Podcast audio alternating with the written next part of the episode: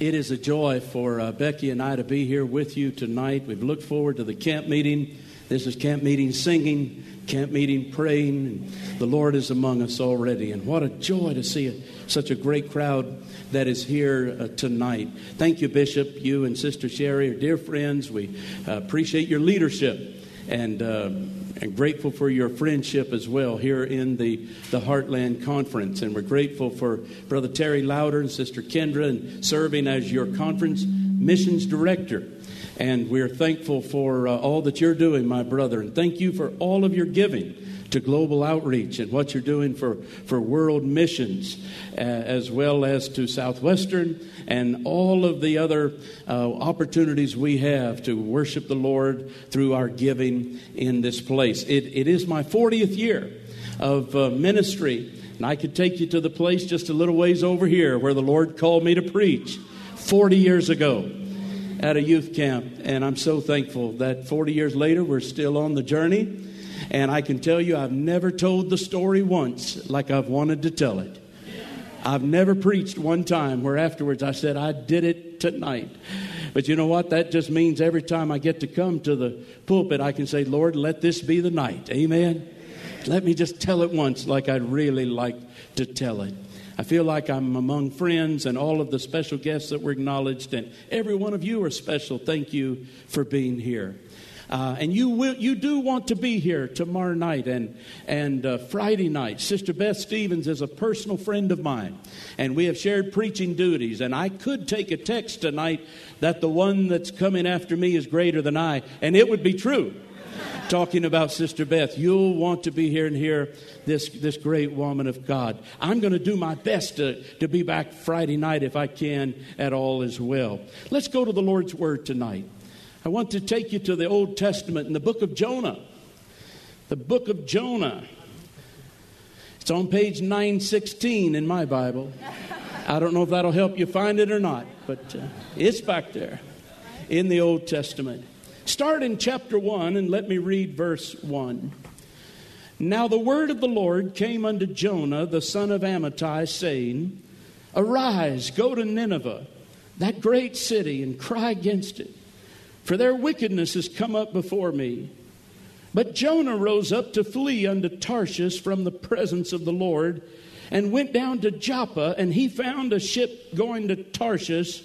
So he paid the fare thereof, and went down into it, to go with them unto Tarshish from the presence of the Lord. But the Lord sent out a great wind into the sea, and there was a mighty tempest in the sea, so that the ship was like to be broken. And then let's move down to verse 15, still in chapter 1. So they took up Jonah and cast him forth into the sea, and the sea ceased from her raging. Then the men feared the Lord exceedingly and offered a sacrifice unto the Lord and made vows. Now the Lord had prepared a great fish to swallow up Jonah. And Jonah was in the belly of the fish three days and three nights. Keep reading, chapter 2, verse 1. Then Jonah prayed unto the Lord his God out of the fish's belly and said, I cried by reason of mine affliction unto the Lord, and he heard me. Out of the belly of hell cried I, and thou heardest my voice. Look at verse 8. They that observe lying vanities forsake their own mercy. But I will sacrifice unto thee with the voice of thanksgiving. I will pay that that I have vowed. Salvation is of the Lord. And the Lord spake unto the fish, and it vomited out Jonah unto the dry land. Chapter 3, verse 1.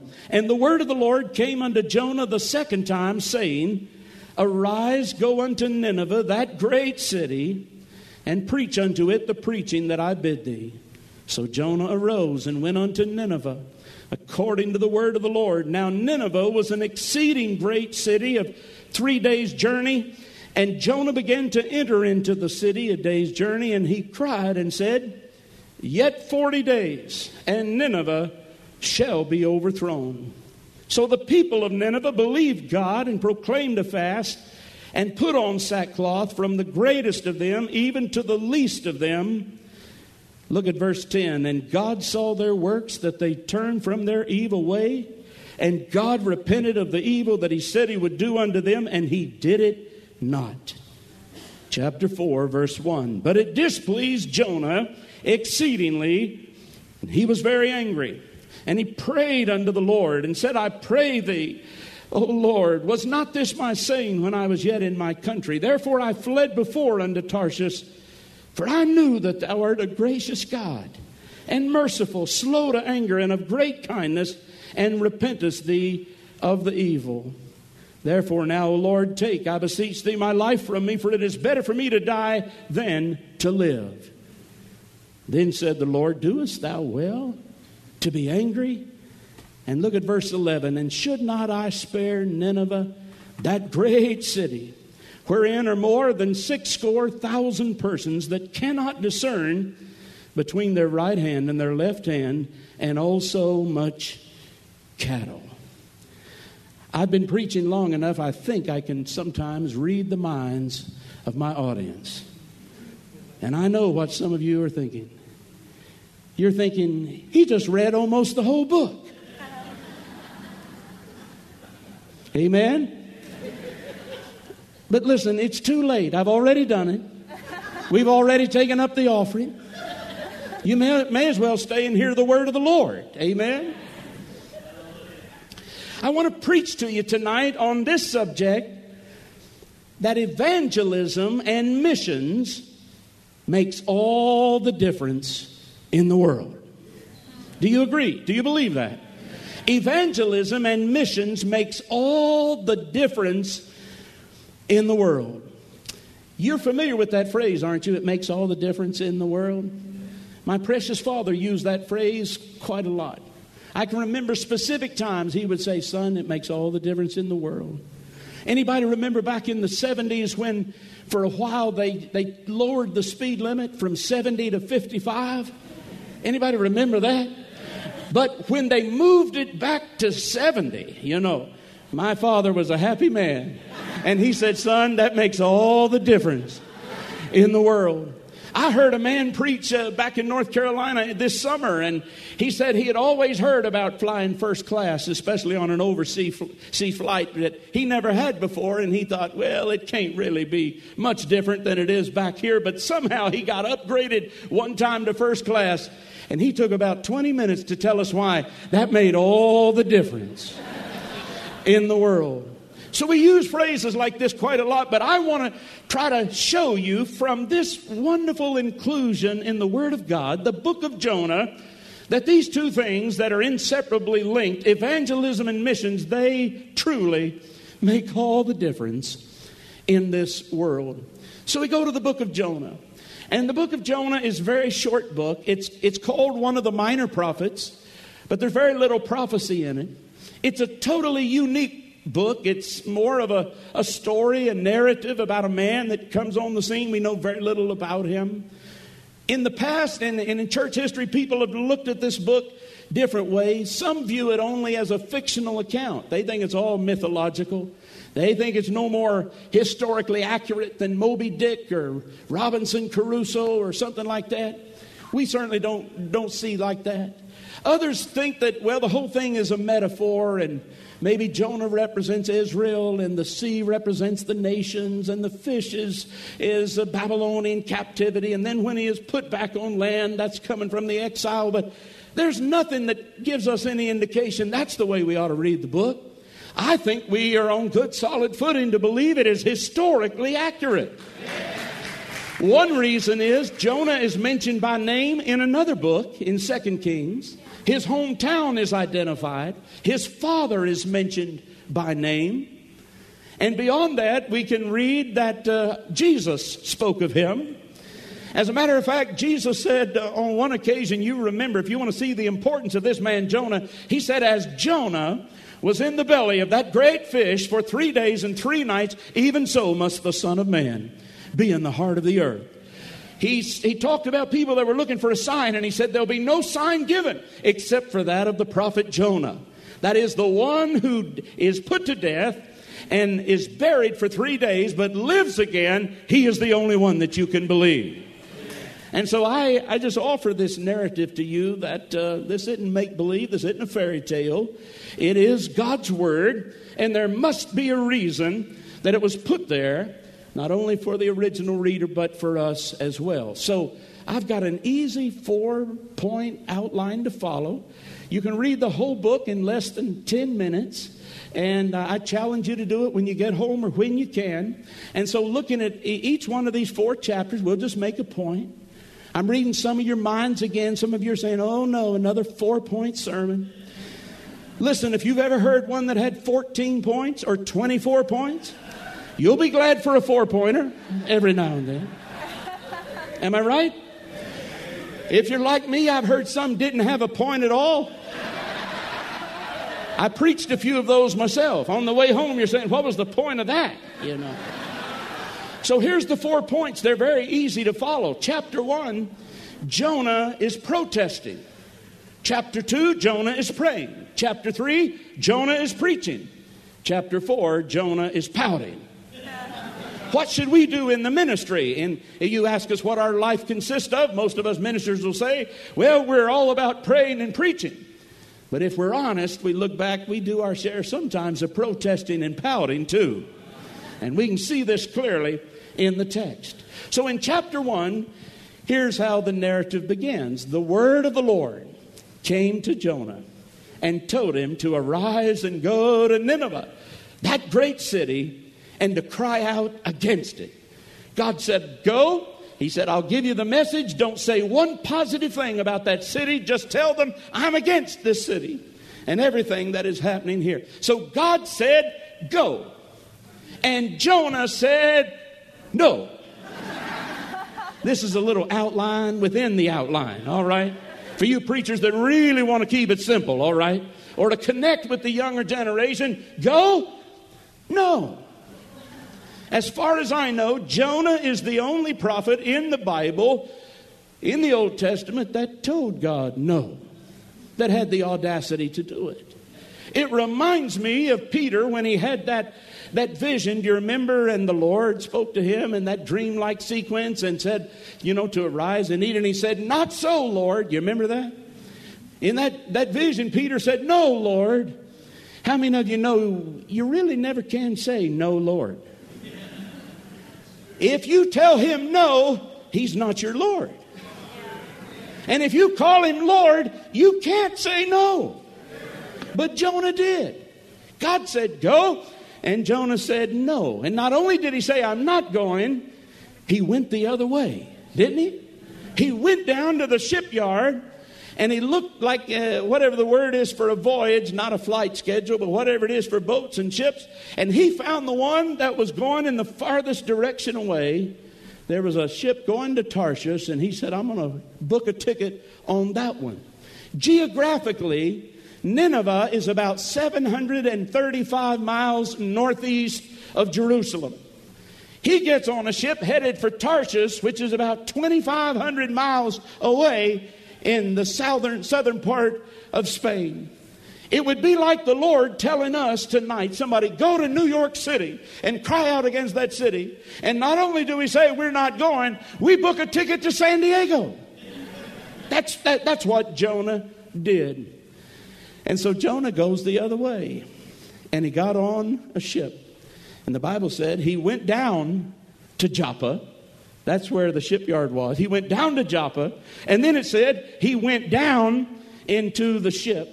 And then it said he went down into the lower part of the ship. And then it said he went down to sleep in the lower part of the ship. And then he went down into the sea. I've run out of steps, but he's still going down. He went down into a great fish, and then that, that great fish took him even further down into the depths of the sea.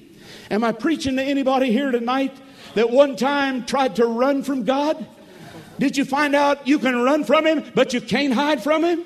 Did you find out if you try to run from God, it's going to be a downward spiral? And you're going to end up going a lot farther down than you ever dreamed or set out to do. So all of a sudden, Jonah is asleep in the hinder part of the ship, but the scripture said the Lord caused a wind to blow That's part three of the out, point three of the outline within the outline. God said, Go. Jonah said, No. The Lord said to the wind, Blow. Amen? Go. No. Blow. And the storm began to beat against the bow of that ship. And you know the story, the account. I didn't read it all because the story is so familiar to almost all of us that are here. And on board that ship are heathen sailors, polytheistic, believing in all kinds of different and many gods. But they went down and they woke him up because they believed somebody was causing the storm. And they said, Who are you? And what God do you serve? And he said, I am Jonah. And he said, I'm, I serve the Lord God of Abraham, the Hebrews' God. And they cast lots to find out who was responsible for the storm. And Jonah, to his credit, spoke up and said, I'm the one that did it. The lot fell on him. And he said, I'm the man. Throw me overboard. That's the point four. Go, no, blow, throw. Okay? All right. People, I'm not going to do this all night. That's just that one time. All right? Jonah said, I'm the one that did it. Throw me overboard.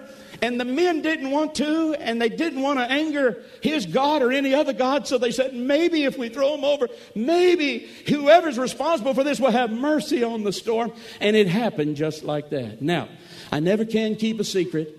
I wanted to save to the very end the whole purpose, I think, of the book to show about Jonah's attitude and his heart, but I have to tell it to you right here at the beginning.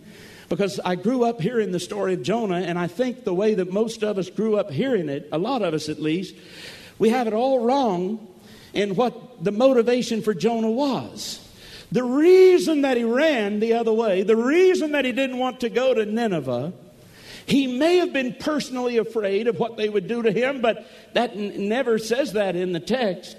Jonah was not afraid of going because he would fail in the task.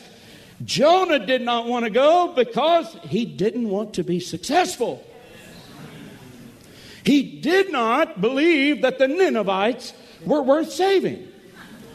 And if you study in history about the Ninevites, you can see that he had, uh, he had almost, if, if you have a right to believe that, he almost would, we'd say, had a right to believe that. The Ninevites were horrific people. They were the forerunners of ISIS in our day. They were barbaric. They were cruel. They cut people's heads off and would carry them through the streets on a stick. Their head would be there. They, were, they, they, would, they would tear the skin off of people and all kinds of hideous, barbaric, cruel things. And it may be that Jonah had family or friends that had suffered under their hand. Where, whatever the, the cause, whatever the reason, Jonah did not believe the Ninevites were worth saving. But to his credit, he did believe these heathens on the ship were worth saving. He actually became a martyr and saved their lives. Have you ever seen that in the text? Listen, some people are just bigots. Some people are just racist. Some people just hate everybody that's not exactly like them. But there's others that are selective in their racism and their bigotry. They're not against all people groups, just certain ones. It's the Ninevites that he had the problem with. He didn't he doesn't know these heathen people, but he said, "I'll throw me overboard. It's me." He gave his life so that they could live. And the scripture said when Jonah was splashed into the sea, the people began to say, "The Lord, he is God." They were all saved. Do you know why they were saved? Because evangelism and missions makes all the difference in the world. It made the difference for everybody on that ship. So we go to chapter 2. Chapter 1, Jonah was protesting, but in chapter 2, we're going to hear Jonah praying. Now, think about this. I haven't said anything yet about the fish. You mentioned Jonah. If we were playing a word association game, Jonah. First thing that come to your mind, whale, right? The fish. The fish is not good. The fish is not bad. The fish is just one of the supporting cast in the drama, like the wind and the, and the storm and the, the vine that'll appear later in all of this. The fish You say, was the fish, was that mercy or judgment? Well, on one hand, it, it, we think it's judgment. God sent the fish to teach him a lesson. On the other hand, that, that fish became, that was mercy. That kept him from dying from the other creatures in the sea. God could still work on his heart some there in the fish. Now, it's kind of an unfortunate rendering that the King James calls it a whale. In all likelihood, it was some kind of large sea creature or sea monster.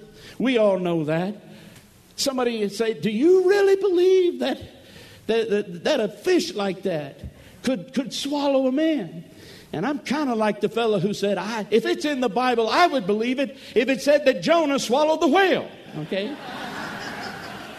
Now, I'm really not like that man because I think that we can be rational and reasonable in our faith, right? Even with miraculous and the supernatural, it's not going to be something absurd.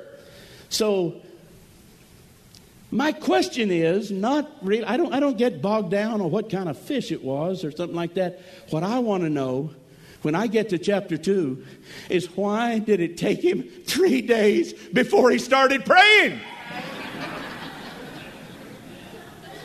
Anybody think like I do? When you read the text, I'm not waiting three days before I call on the name of the Lord. The prayer meeting starts the moment I look around, I think.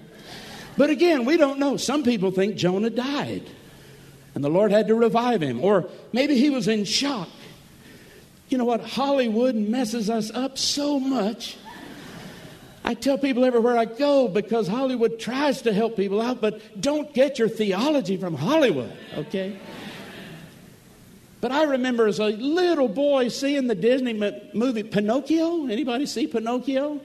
Didn't he get swallowed by a big fish like that? But it wasn't so bad in his whale. They had a little table and a chair. And I think he had a little living room. And anybody remember that? And so maybe we think that's what it was. Can I tell you how bad it was? I really can't because the scripture doesn't say, but it does say in chapter 2 in his confession there, he could the seaweed was wrapped around him. Have you ever read that? Don't you know it smelt in that? The smell, he's surrounded by intestines. Tell me when you want me to stop. All right? And it's just it's just horrific inside of that sea creature. But after three days, Jonah called on the name of the Lord. Somebody said, I'm so far down, I'm so beat down, you don't know what I'm going through. God could never hear me where I'm at. Listen, if God could hear a man from the belly of the great fish, you're not too far down. You're not, you're not too far gone. Why don't you call on the Lord and see if he won't come and hearken unto your cry. Jonah ends up in chapter 2, and it may be this wasn't, the words in chapter 2 may not have been Jonah's immediate prayer. They may have been written afterward as reflection back on the scene. But if we're not careful, we miss something, I think, in the prayer in chapter 2. Because Jonah seems to repent, and he seems to come back into full right relationship with the Lord. And he says that you get to the end of that prayer in chapter 2, he says, I will offer sacrifices unto the Lord. In other words, he's saying, All right, Lord, I'll go to Nineveh. You got my attention, I'll go, right? Anybody else, you'd be saying something like that? Okay, get me out of here and I'm going. Okay. But you look at it carefully and closely, Jonah is still consumed with himself. He says, I or my seven or eight times. He only mentions others one time, and it's in verse 8, and it's talking about those that worship idols. Do you know who he's talking about? He's talking about the Ninevites. He's saying, Lord, I'll serve you, I'll offer sacrifices, I'll go to Nineveh, but they're still not worthy of redemption.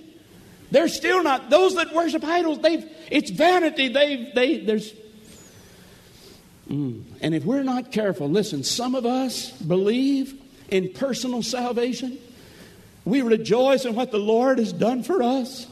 We sing and shout and testify about that, but some of us have not reached the place where we really believe that God didn't just want to save us and people like us, but He wanted to save the whole world. I grew up hearing a song. Did anybody else sing in a junior choir or a booster band? besides me growing up? You still had that, the little children come up? And so a lot of my theology, my earliest theology, I learned singing those songs at a very young age. But you know one, Jesus loves me.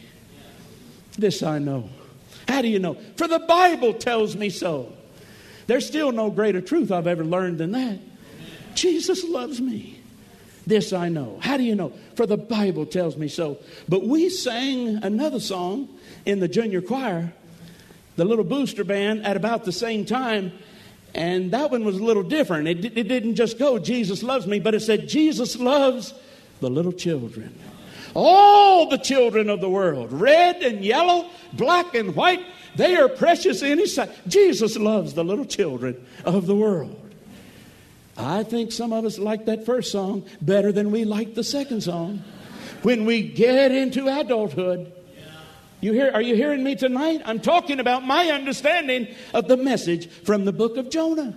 Jonah doesn't believe that they're worth saving in Nineveh. He believes in personal salvation, and he thanks God for that. But he still isn't coming to grips with the idea that Jesus died for all. So that brings us to chapter 3. And when you get to chapter 3, we are told that the word of the Lord came to Jonah again the second time. Anybody glad for a second chance? Did the Lord ever give you a second chance? Amen. When you slipped and stumbled and fell and failed, are you glad that He came and gave you a second chance and another chance? He's the God of a second chance. And the word of the Lord came to him the second time and said, Arise, go to that city of Nineveh. And he said, Here's the message. And God gave him the message. And Jonah went and he preached the message, Yet 40 days and Nineveh shall be overturned. That was the message. Yet 40 days and Nineveh shall be overturned. When I read in the King James, it seems to say it was about a three days journey from where he was to get to Nineveh in order to preach the message. But some translations seem to indicate that Nineveh was such a large city, a huge city. At least 120,000 people, but maybe as many as 600,000 people. And some believe what the text is saying is the city was so large it took him three days to walk through the whole city just preaching that message. Wow, some of our folks think we just kind of have a one message, you know. Some of us pastors, you know. You didn't know what people people talk about your sermons? They do it. I heard about two of them. One said, Oh, our pastor, he's so boring. Every Sunday is just ding dong, ding dong, ding dong.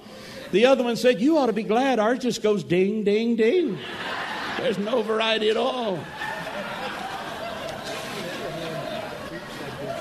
Okay, my wife is here tonight. I forgot, and she, she gave me the look, so not too many more of those. All right.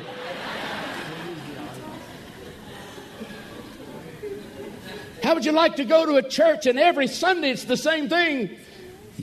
Yet 40 days and this thing's going to be overturned.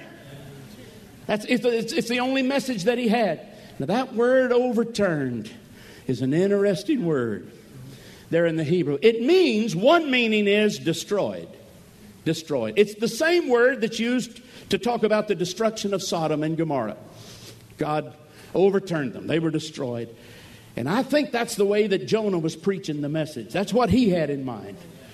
He was saying almost, if you, I, I don't want to add to the tape, but it seems to me he may have even had a sneer on his countenance when he said, You've got 40 days and God's putting you out of business. 40 days and you're going down. 40 days and you're going to be wiped out. And in his heart, that's what he hoped happens. But that word overturned also carries another meaning. And the other meaning is it carries with it the idea if you repent, God can reverse the thing. If God was just going to destroy him without any possibility, why give 40 days? Why send a prophet? Why not just do it? The word overturned means maybe that that is turned the wrong way, you can turn it on the right way. And so maybe God has it in his heart. He's not finished with Nineveh yet. They're so ignorant, they're in idolatry and heathenism. They don't know about the Lord God in heaven. But maybe, just maybe, God's given him 40 days 40 days in Noah with the rain, 40 years in wilderness, 40 days of Jesus in the wilderness, and all of the. So Nineveh's got 40 days. And you get down to about verse 5, and the writer just said, Jonah proclaimed this message, and the people repented in sackcloth, and God spared the city. Kind of a summary statement. And if you just read it right along, read it along, you kind of think, well, wow, Jonah just said the words, and immediately everybody fell down and and began to call on the Lord. And that may have, something like that may have happened. But I picture it in my mind. You might see it different. Maybe you never thought about it, but I just wonder if it took the whole 40 days for people to think about that message and let it sit in. You got 40 days. I have no idea how it happened.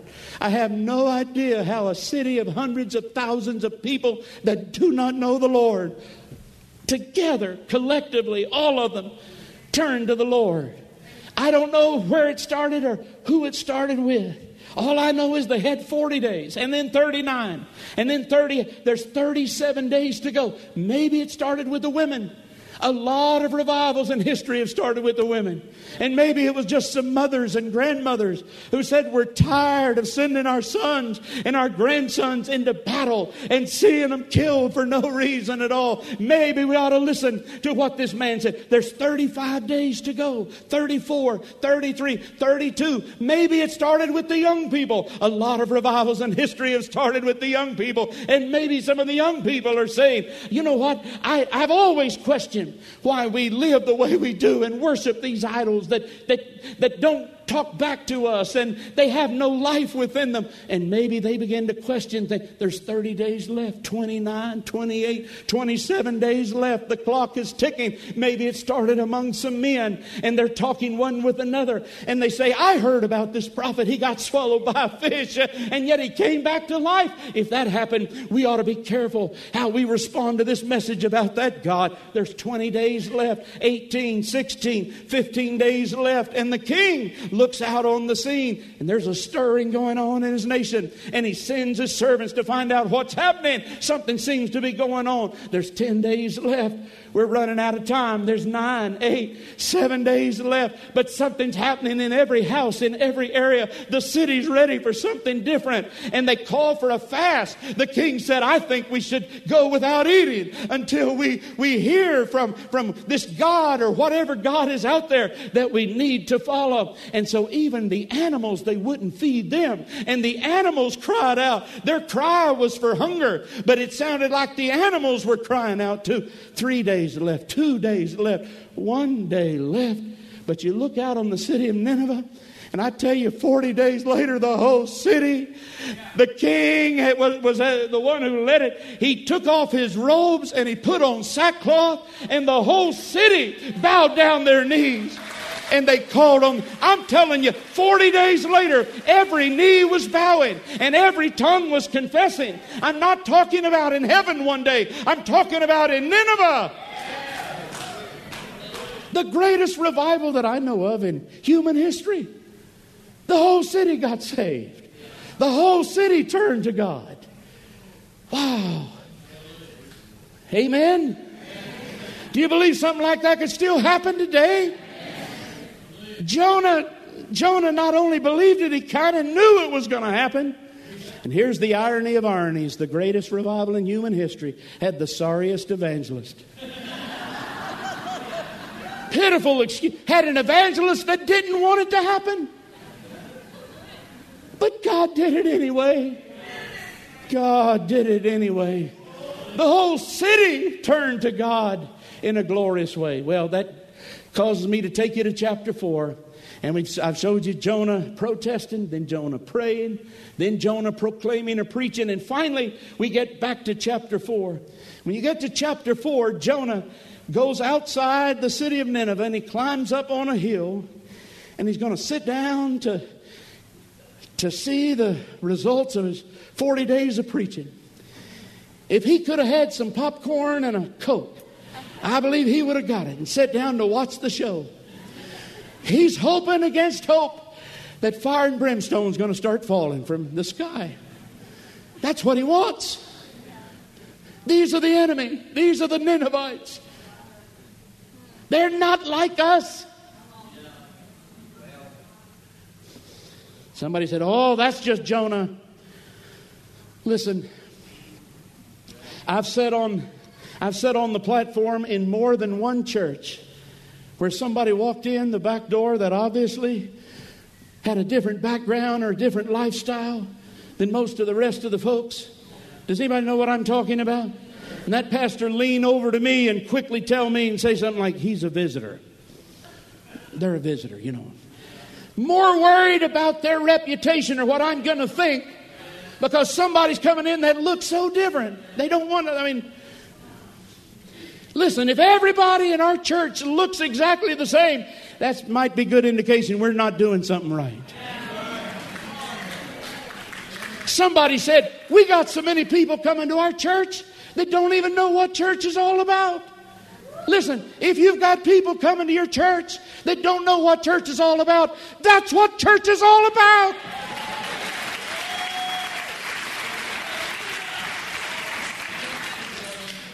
Jonah sits back on his lounge, lounge chair and he's ready for the fireworks to start. But instead, he hears a shout and people are praying and they're calling on the name of the Lord. And here comes a messenger from the city, and the messenger says, Jonah, oh, Jonah, I've got to give you a report. The whole city, the king, everybody, they're all turned over to God. Everybody in your congregation was saved. Everybody. Some of us would just get happy if we could get one or two a year. Amen. The whole city is saved. And so Jonah starts talking to the Lord, and you know what he said? He said, I knew you'd do that. He said you'd do it every time. You're just that way. You're gracious and you're long suffering and you're merciful and you do it every time. You always say, you always forgive. Is there anybody besides me glad that he does it every time? And that's just the way that he is. And he'll still do it. Amen. If we'll get our hearts right and come back to this belief that evangelism and missions makes all the difference in the world. Jonah said, You're gracious, you're, you're long suffering, you're slow to anger, you're full of mercy. It's just the way that you are. Jonah was so fed up. He was so angry with God. He was ready to check out. He said, Just take me, Lord. Just, just take me. If you're going to save everybody, just, just. Is something wrong with this picture, my friend? Jesus didn't just die for America, He died for the world.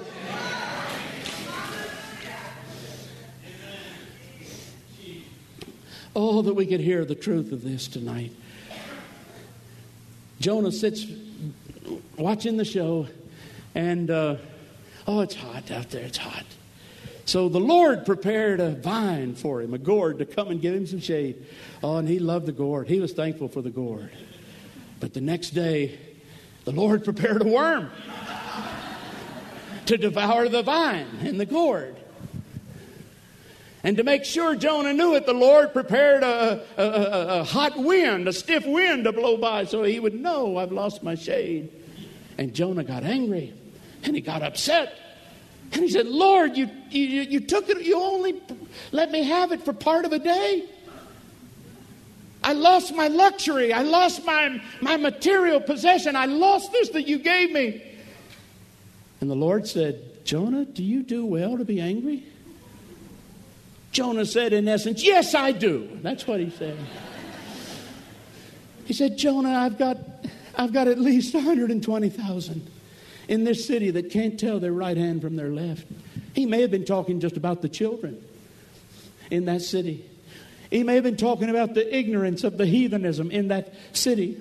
But the Lord said, You get so worked up when your modern convenience, that most of this world doesn't have anything, but you, when you lose that, you know, and you're not concerned at all about a whole city that's dying without me.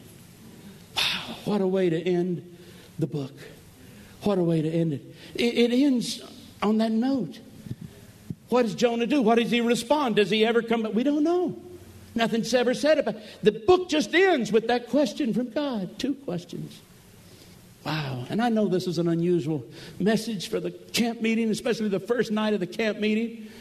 Oh, but you'll be glad Sister Beth is coming. Amen. that lady will preach up a storm, and I, you, you will have altar services that will touch the hearts of many, many of you. Everybody here tomorrow night and Friday night. She's an evangelist. But this is what the Lord laid on my heart. So I'm just asking you tonight. I, I, I can't tell you what Jonah did, but what, what are you going to do with it in the heartland? What are you going to do with it in the heartland? We've got churches that need to be started. We've got churches that need to be revitalized and revived. We've got places and people groups around this world that need to be evangelized. What are we going to do with it? Does anybody really believe that evangelism and missions makes all the difference in this world?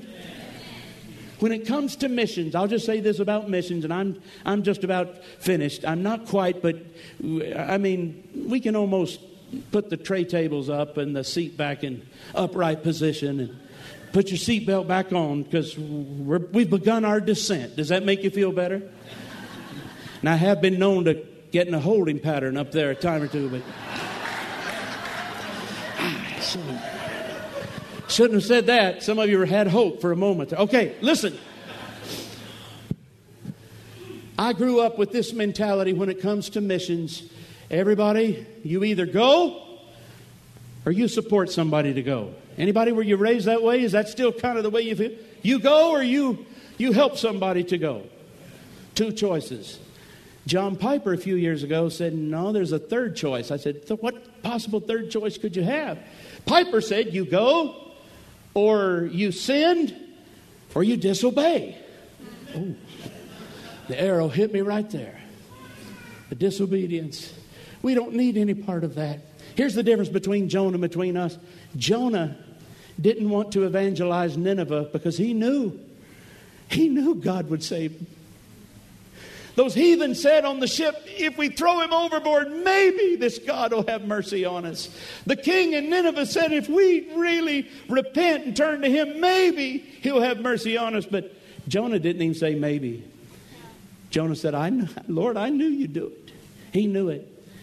We don't witness, we don't evangelize. We don't get involved in missions because we don't really think it makes a difference. We don't really think we'll be successful. Jonah knew he would be successful. So it's just a matter of us getting our hearts right, all right? Now, I don't know what the Lord wants to do here at the end. We've already had a wonderful prayer time. I just want to tell you two, two quick things that I did in an altar service uh, with a message similar to the, this this summer. I'm not going to do either one tonight. I think at least at the beginning, but I just want to tell you about uh, about them, and then I'm going to do uh, uh, have us pray whatever the Lord wants to do.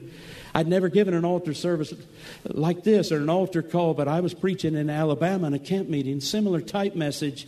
We came to the end. I asked the people when they came to bring their pocketbook, to bring their purse, to bring their wallet. Have you, have you seen the cartoon, the, the caption of the fellow that was being baptized and he was submerged and everything's under the water except he's holding his billfold right above the Oh, you've seen it now, at least in your mind. How many of you know if the wallet doesn't go down, your heart didn't go down?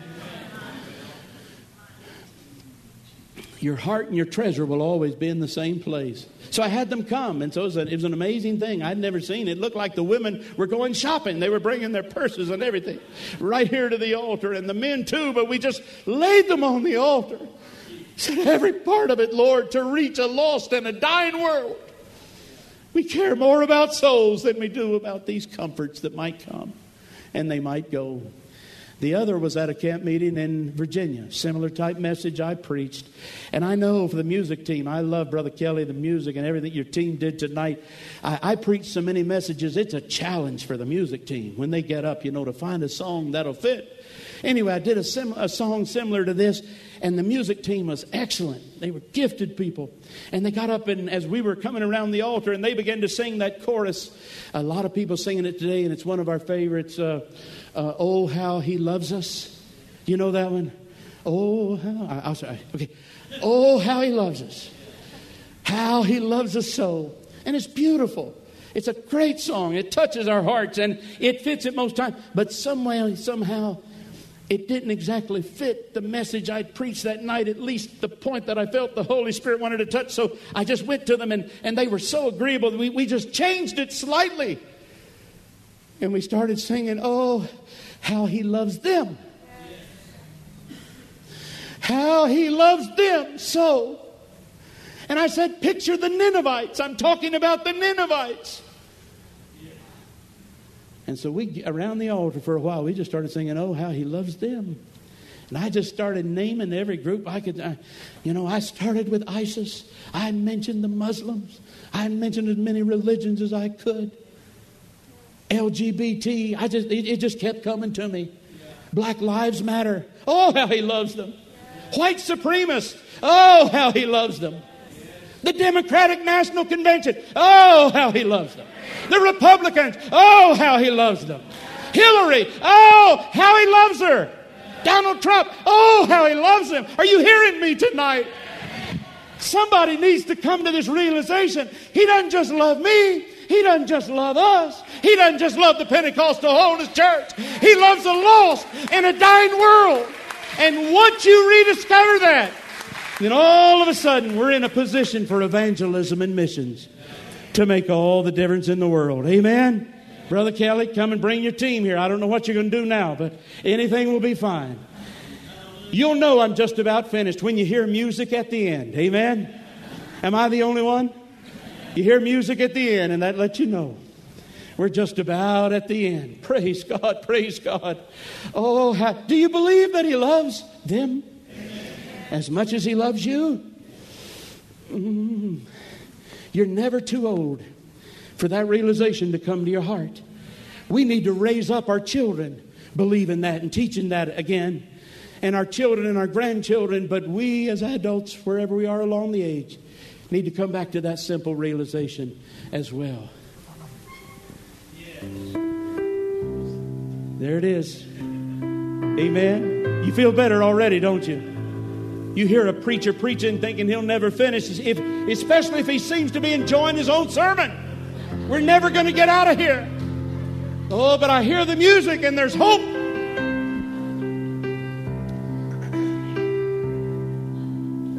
Why don't you stand on your feet? That'll give you more hope. Amen. Now we're getting excited.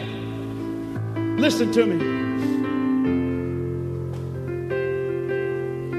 Any of you watch the Olympics when they roll around? Summer games, winter games? I think the Olympics are coming back again, February maybe. Just a few more months, the winter games in South Korea. I've told some people this year in my travels for world missions the, the, the event that I've come to enjoy the most, it, it wasn't for many years, but I like to watch the opening ceremonies. Have you seen those? When the host nation is finished with their program.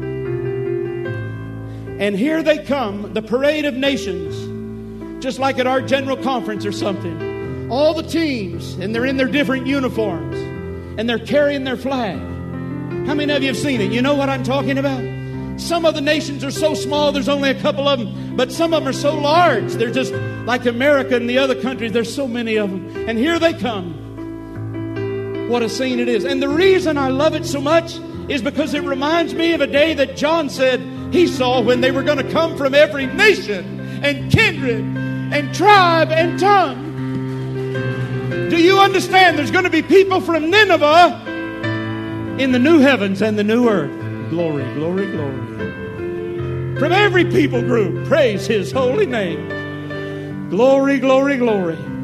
You say, well, what does that have to do to me? With me. I don't travel much. And I'm, I'm surrounded by missionaries a lot now and people that travel in many, many countries. And there's some of you that have also been privileged to travel in many nations. But some of you haven't been out of this country yet. And a lot of you never will. And some of us just a couple of countries. And so when those nations pass by, I look and say, I've never been there, I've never been there, I've never been there. Maybe this one or that one, one or two. But do you understand when you start giving and you give to evangelism and you give to missions, and then all of a sudden, your dollars and dimes and checks and your gifts, they've been there. I'm not sure if Jonah will be in heaven, but I am sure that some of the Ninevites will. That's an irony. Wouldn't it be wonderful if somebody came up to you in heaven and said, Because you gave, I'm here. I found Jesus. Does anybody believe this sort of thing is going to happen? I believe it with all of my heart. Praise his holy name. So, what shall we do with this sermon? This one ends with a question. It's kind of left hanging. I don't want this service to be left hanging. I want you to agree with me that evangelism and missions makes all the difference in the world. Amen.